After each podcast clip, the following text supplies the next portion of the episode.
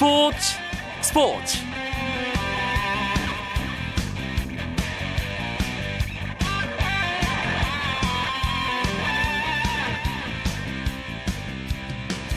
안녕하십니까. 월요일 밤 스포츠 스포츠. 아나운서 이광용입니다. 강심장 류현진에게도 포스트 시즌의 압박감은 생각보다 컸나 봅니다. LA 다저스 류현진 선수가 애틀랜타와의 내셔널리그 디비전 시리즈 3차전에 선발 투수로 나서 호된 메이저리그 포스트 시즌 신고식을 치렀습니다. 3이닝 동안 4실점한 류현진의 부진에 다저스 매팅리 감독이 아쉬움을 드러냈고요. 현지 언론들은 일제히 류현진의 부상설을 제기하면서 아, 이 부분도 상당히 궁금해지고 있습니다. 이 소식은 월요일마다 찾아오는 야구 이야기, 야구장 가는 길에서 좀 더 자세하게 나눠 보겠습니다. 먼저 오늘 들어온 주요 스포츠 소식부터 정리합니다.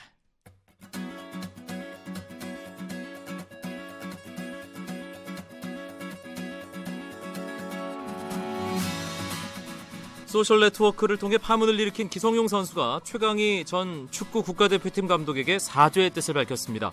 기성용 선수는 대표팀 합류를 위해 입국한 인천공항에서 최강희 전 감독에게 당연히 사과해야 한다며 사과할 시점을 놓쳐 죄송스럽고 감독님이 마음을 여시면 그때 찾아뵙고 사과드리겠다고 밝혔습니다.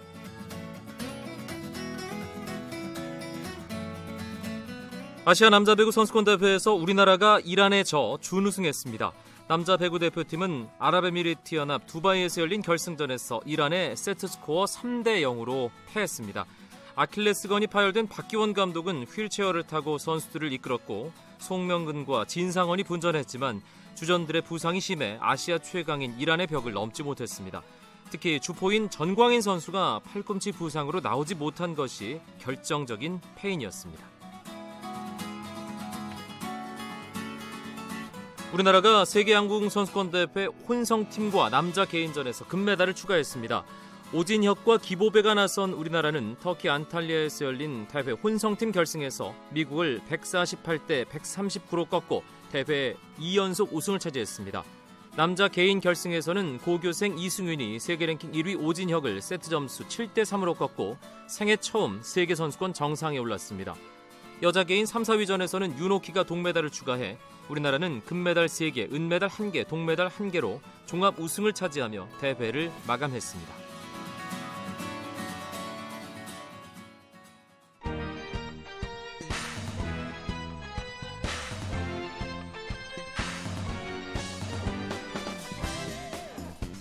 경기장 안팎의 야구 이야기를 나눠보는 야구장 가는 길 시간입니다. 오늘은 정말 오랜만에 야구장 가는 길에 이야기 손님 두 분이 모두 스튜디오에 자리했습니다. 경향신문의 이용균 야구 전문 기자 어서 오세요. 네 안녕하세요. 일간 스포츠의 유병민 기자 잘 지내셨죠? 네 안녕하십니까. 네, 이 정규 시즌 막판에 월요일에도 야구를 하는 바람에 두 분이 같이 자리하는 게 상당히 오랜만입니다. 그렇습니다. 오늘 할 얘기가 참 많습니다. 일단 류현진 선수 포스트 시즌 한국인 투수 역사상 첫 선발 등판 얘기부터 해야 될 것 같은데 아 좀 아쉬웠어요 이영균 기자. 초구를 던질 때까지는 괜찮았던 것 같아요. 네, 초구 첫 타자 승부, 승부할 때만 해도 어, 직구 구속이 많이 떨어지지 않았고 체인지업의 각도 나쁘지 않았거든요. 하지만 역시 1회 징크스가 좀 있었던 것 같고 굉장히 많이 긴장한 모습이더라고요. 네. 어, 결국 3이닝 동안 4실점 내주고 강판당했습니다. 류현진 선수 국내에 있을 때 유병민 기자가 상당히 가까이서 취재를 했잖아요. 네. 국내에서 포스트 시즌 경험이 그렇게 많지 않아서였을까요? 그렇죠. 일단 포스트 시즌 자체 되게 오랜만이었고 예. 오늘 표정은 딱 올 시즌 첫 경기 샌프란시스코의 원정 경기 때 표정이 떠오르더라고요. 어. 그때 굉장히 긴장을 하면서 약간 그 입을 가만히 못 있게 이렇게 쩝쩝대면서 약간 이렇게 긴장하는 표정을 봤는데 오늘도 마찬가지였고 특히 굉장히 마운드 위에서 1위 1비 하더라고요. 1회에 1대 0으로 지고 있을 때 추가점 내줄 때 그 안타 맞을 때는 막 약간은 약간 탄성을 지으면서 이렇게 얼굴을 찡그리는 거 봤는데 평소에 류현진 선수의 강점 중에 하나가 마운드에서 포커페이스를 유지하는 거였거든요. 그렇죠. 그런 면에서 보면 오늘은 조금 많이 흔들리지 않았나 싶습니다. 사실 류현진만큼 짧은 기간 동안 산전수전 공중전 다 겪은 투수가 없잖아요. 저는 그렇죠.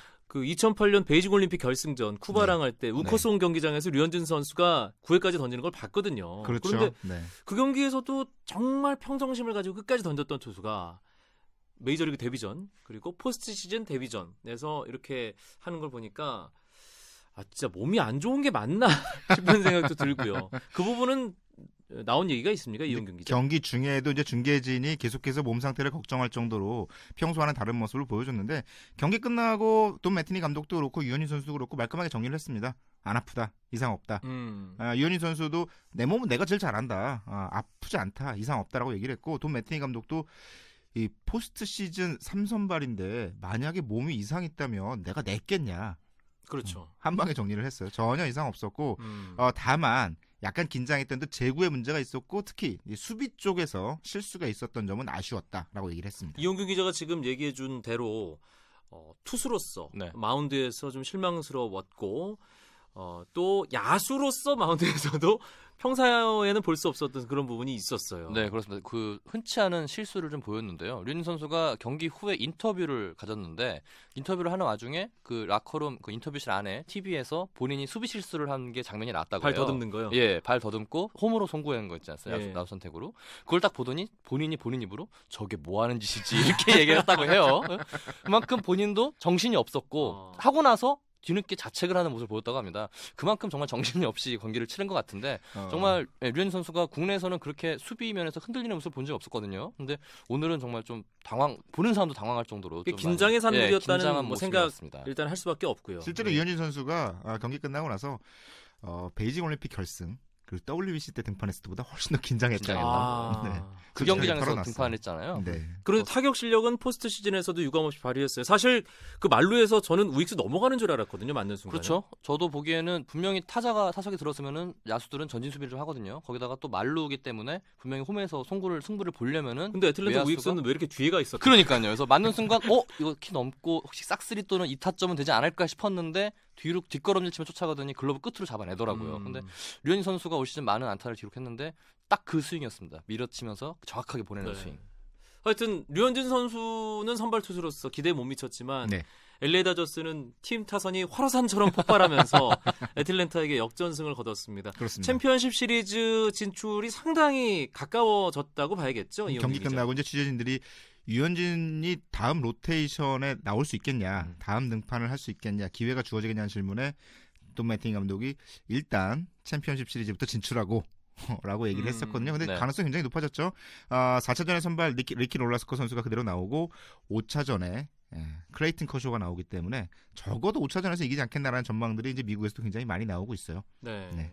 알겠습니다. 챔피언십 시리즈에 간다면 일단 돈 매팅리 감독은 디비전 시리즈 3선발도 꽤 늦게 확정했잖아요. 계속 그렇죠. 뭔가 그렇죠. 가능성을 열어두고 얘기를 네. 했기 때문에 챔피언십 시리즈에 대해서도 방금 얘기한 그대로 어, 어떤 일이 벌어질지 모른다 이런 식의 열린 그 태도를 보였는데 네. 어떨 것 같으세요? 두 분 기자. 일단 4차전이 굉장히 중요할 것 같습니다. 4차전에서 일찌감치 승부를 본다면은 똑같이 어, 지금 애틀란타 상처럼 1선발 커쇼, 커쇼, 그레인키, 그레인키, 류현진. 류현진 갈것 같고요. 예. 지금 확률을 봐도 다저스가 진출이 높아졌습니다. 역대 디비전 시리즈에서 1승 1패로 팽팽하게 맞선 게 28번이었는데 이 중에 3차전 승리팀이 23번을 진출했어요. 음. 82%가 되고요. 2003년 이후에는 내셔널리그 디비전 시리즈 3차전 승리팀이 어, 챔피언십 시리즈 나가는 게 93%입니다. 네, 그거 90% 넘는 확률이기 때문에 그 다저스 기준으로 따지면 네. 아, 다저스의 다음 상대는 피츠버그가 되겠군요. 그렇죠. 예, 아. 그런 확률이 높다고 볼 수 있습니다. 피츠버그 상대로 이긴 적이 첫 승이 피츠버그 상대였을 거예요. 류현진 네. 선수가. 네. 알겠습니다. 경기장 안팎의 야구 이야기 나눠보는 야구장 가는 길. 오늘은 류현진 선수 포스트 시즌 한국인 투수 역사상 첫 선발 등판 이야기로 문을 열었습니다. 경향신문 이용균 기자, 일본 일간 스포츠 유병민 기자와 함께하고 있습니다.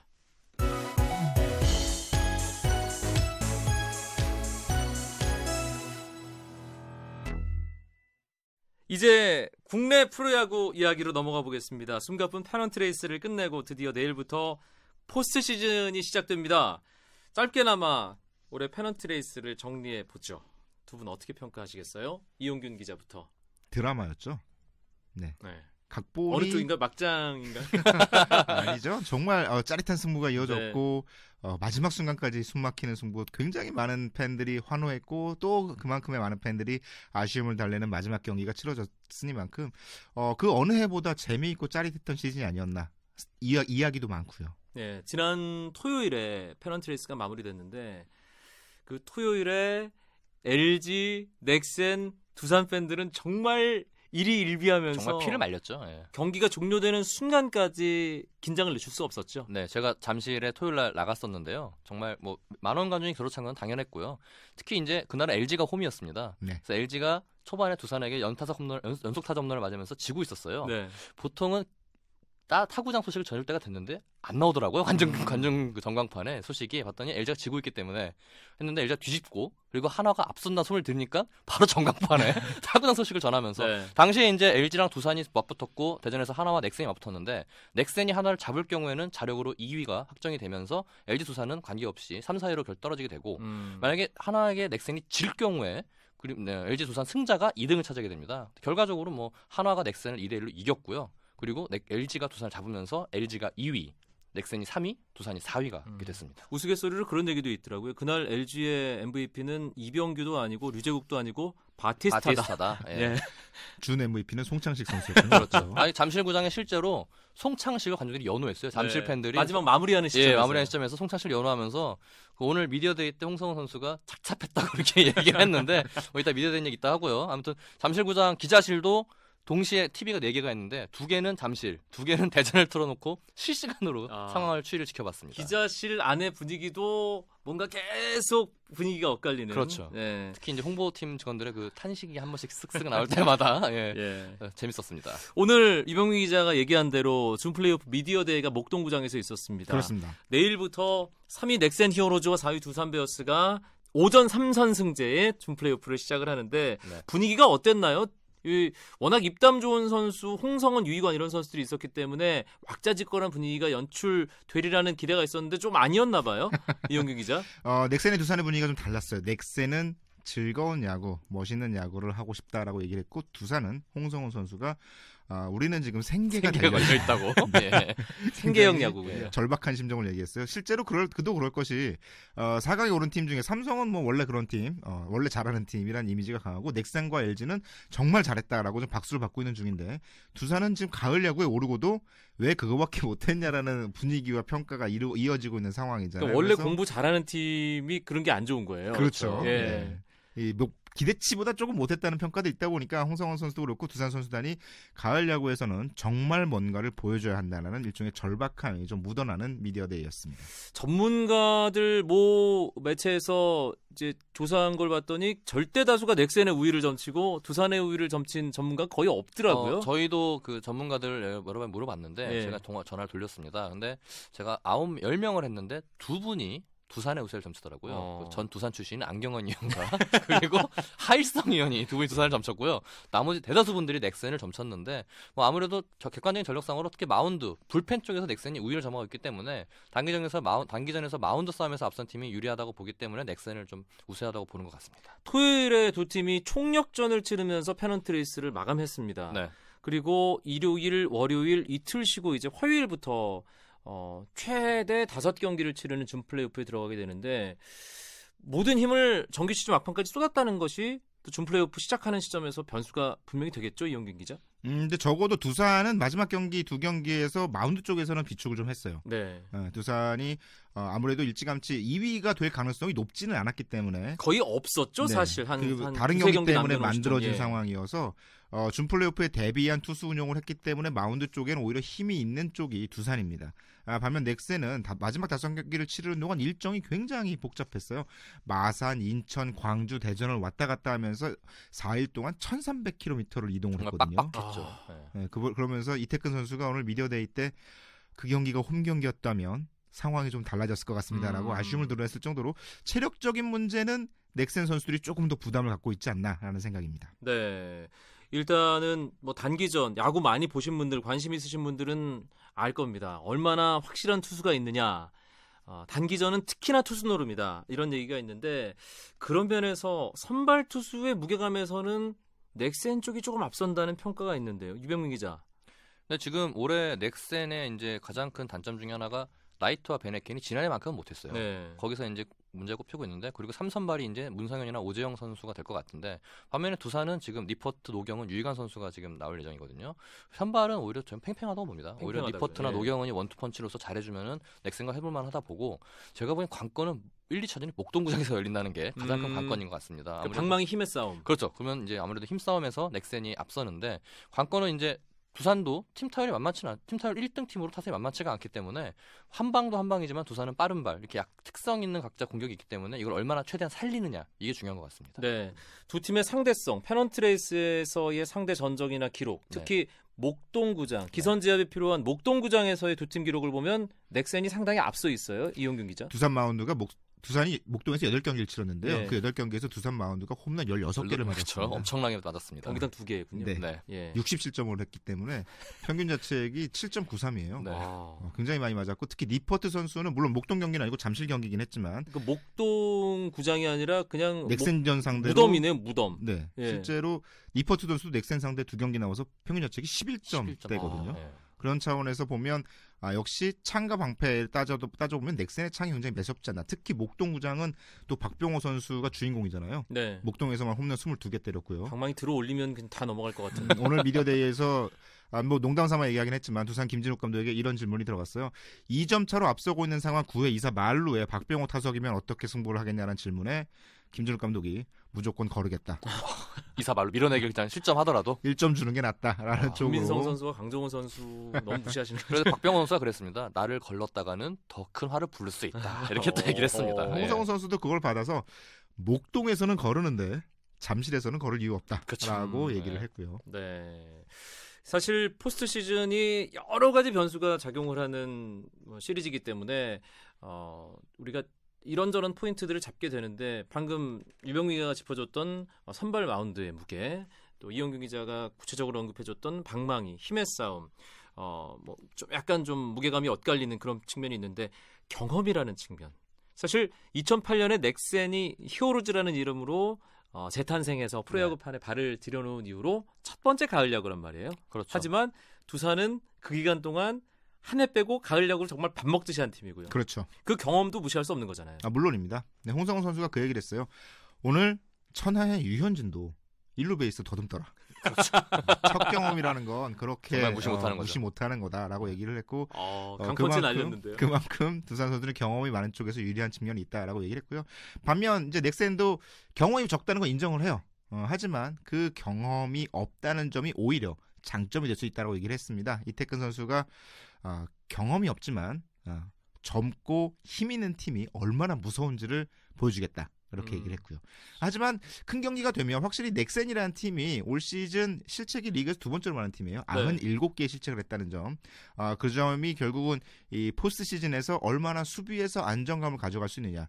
어, 결정적인 순간에 수비에서 실수가 한번 나올 경우에 두산이 발이 굉장히 빠르잖아요. 그렇죠. 어, 단순히 어, 실수 하나로 한 베이스만 가는 것이 아니라 두 베이스 혹은 세 베이스까지도 갈 수 있는 팀 컬러이기 때문에 그 부분이 넥센으로서는 가장 어, 아킬레스 건이 되지 않나 싶습니다. 사실 단기전은 저도 야구 한 30년 넘게 보다 보니까 그런 생각이 들더라고요. 뭘 잘하느냐보다 어떻게 하면 자기가 할 수 있는 플레이를 실수 없이 하느냐. 그렇죠. 유지하는 게 중요하죠. 그러니까요. 네. 예, 결정적인 순간에 뭐 실책을 한다든지 보네드 플레이를 한다든지 그런 것들이 승패에 결정적인 영향을 주는 시리즈 우리 기억 그렇죠. 속에 많잖아요. 두산 같은 경우에는 당장 지난만 지난해만 하더라도 준플레이오프 4차전에서 롯데에게 마지막 점수를 헌납한 게 송구에러였습니다. 네. 양희 선수가 3루로 송구를 했던 게 외야로 빠지면서 이제 박주 선수가 홈으로 들어왔는데 두산도 작년의 실수를 분명히 다 알고 있고 넥슨 역시 올 시즌 실책에 맞다는 걸 본인들 알고 있더라고요. 그만큼 집중력이 중요한데 이제 분위기 싸움인 것 같아요. 어디가 분위기에 휩- 휩쓸리지 않고 자기 걸 평정심을 유지하면서 하냐가 중요한 것 같은데 그런 면에서는 경험이 좀 있는 두산이 유리하지 않나 싶고요. 반면에 두산이 또 약점을 보이는 게 지금 확실하게 4번 타자가 없어요. 지금 네. 오재일 선수가 제가 알기로 손바닥 부상이 조금 있는 걸로 알고 있고 그래서 대체로 김현수 선수를 들- 불렀는데 마찬가지로 좀 잘 적응하지 못하는 모습이고 타격 페이스가 별로 좋지 않았어요. 않았던. 같아요. 김현 예. 선수가 4번으로 가면서 민병헌 선수가 2번에 있던 게 3번으로 올라왔습니다. 음. 그래서 2번에 허경민 선수가 들어가는데 전문가들은 양 팀이 2번을 좀 꼽고 있어요. 과연 2번에서 어떤 선수들이 나가서 그 그라운드 휘저어주고 그리고 중심 타선까 연결해주는지. 근데 지금 오늘 발표한 거 보니까는 염경엽 감독은 서동욱 선수를 2번으로 내본다 하더라고요. 김진욱 감독 발표 안 했는데 시즌 막판의 운영을 보면은 허경민 선수가 2번으로 나올 확률이 높을 것 같습니다. 이 2번 싸움도 굉장히 중요할 것 같습니다. 소위 미치는 선수가 단기전에 있어야 된다. 그렇죠. 그 그렇죠. 선수에서 네. 승패가 갈린다. 그리고 준 플레이오프나 플레이오프 MVP는 전혀 예상하지 못했던 선수가 되는 경우들도 있잖아요. 그렇죠. 예. 그러면 양 팀에서 미칠 만한 선수, 미디어 데이 때도 언급이 있었겠지만 두 분은 어떻게 예상하세요? 이용균 기자부터. 넥센에서는 가장 중요한 선수가 역시 강정호 선수가 아닐까 싶어요. 음. 네, 강정호 선수가 아, 가장 인상 깊었던 장면은 올 시즌이 시작되기 전 대만에서 아, 이루어졌죠. 이중일 감독을 이제 살리다시피 한이 대만 타이완전 결승 예, 2점 홈런. 역전 예. 2점 홈런이 나왔는데 그런 장면을 떠올려 볼때 어, 정말 가- 급박한 순간에 가장 결정적인 순간에 힘을 발휘할 수 있는 선수가 이제 강정호 선수라는 생각이 들고요. 어, 두산에서는 역시 가을이 되면 이 선수가 살아나야죠. 어, 이종욱 선수가 음. 1번 타자에서 어떤 활약을 해주냐에 따라 두산의 승리 전체가 달려 있다고도 볼 수 있을 것 같습니다. 이번 가을 야구에서야말로 종박 베어스를 보여줘야 된다. 그렇죠. 저도 예. 두산은 이종욱 선수가 가장 키플레이어라 꼽고 있고요. 나가서 휘저어주는 건 중요하고 또 외야 수비까지 본인이 또 중심을 잡아줘야 되고 전 넥센에서는 강윤구 선수를 꼽고 싶어요. 음. 단기전에서는 4, 5 선발이 이제 선발 다음 플러스 1 선발로 나갈 확률이 높은데 나이트 선수나 밴헤켄 선수 그리고 오재영, 문성현 선수가 좀 흔들릴 경우에는 강윤구가 조기 투입될 수가 있습니다. 그럴 경우에는 얼만큼 좌완 특히 넥센이나 두산 모두 좌완 불펜이 좀 약한 모습 보이고 있는데 그 중에서 자완 불펜으로 쓸 수 있는 게 강윤구 선수가 좀 그나마 좋은 카드거든요. 네. 본인이 그 중간에서 얼마나 활약을 펼치냐에 따라서 넥센의 그런 경기 흐름 판도가 바뀔 것 같습니다. 준 플레이오프 플레이오프 공이 1차전 승리팀이 시리즈 가져갈 확률이 높습니다. 그렇죠. 통계적으로. 네. 내일 1차전 어느 팀이 이길까요? 아, 몇 퍼센트인가요? 근데 그 통계적으로 한 70% 80% 이상 되죠. 에, 3전 2선승제까지 다 포함을 한다면 86.4%거든요. 어허. 네, 1차전 승부가 굉장히, 굉장히 중요하고, 중요합니다. 예. 어, 하지만 에, 오전 3선수제 따지면 오히려 1차전 승리팀의 승리원이 86%까지는 안 올라가요. 음. 어, 조금 떨어지는 측면이 있기 때문에 어쨌든 어, 내일 열리는 1차전에서는 홈런을 많이 치는 팀이 이기지 않을까라는 생각이 그럼 듭니다. 질문을 바꿀게요. 어, 2013 어, 프로야구 준 플레이오프 최종 승리팀 몇 승 몇 패로 어디가 올라갈 것이다. 저는 3승 2패 넥센인데 1차전은 두산이 일것 같습니다. 이용균 기자는. 저도 마찬가지로 3승 2패로 오늘 미디어데이에서 참가했던 모든 어, 감독 선수들이 4차전에서, 4차전에서 끝난다고 얘기했거든요. 근데 네. 두 팀의 전력상 4차전에서 끝날 것 같지 않고요. 4차전에서 끝내고 싶은 거겠죠. 그렇겠죠. 그렇죠. 그래야지 하루라도 더 쉬니까. 네. 근데도 변수가 내일 비가 내린답니다. 아하. 일정에서 밀릴 경우에는 또 이게 선수도 컨디션 관리나 KBO도 일정 관리가 굉장히 복잡해져 있고요. 음, 삼성만 웃고 있겠죠. 네. 5차전까지 가면 일단 LG가 1차적으로 웃고요. 그렇죠. 예. 삼성도 웃- 웃고. 웃고 예. 있지 않을까 싶습니다. 아, 내일부터 2013 아, 가을의 전설 시작됩니다. 프로야구 준 플레이오프부터 시작되는 가을 야구 그저 보너스 트랙이다 생각하시고 마음껏 팬 여러분들 즐기시면 되겠습니다. 가을 야구 이야기로 함께했던 스포츠 스포츠의 월요일 코너 야구장 가는 길 오늘 여기서 줄이겠습니다. 경향신문의 이용균 야구 전문 기자, 일간 스포츠 이병민 기자 두 분 고맙습니다. 네, 네, 고맙습니다. 감사합니다.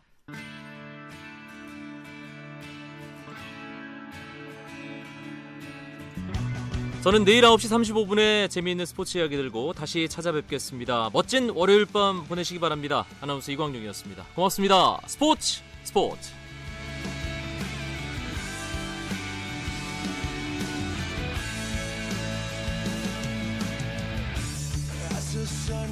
Down in front of me,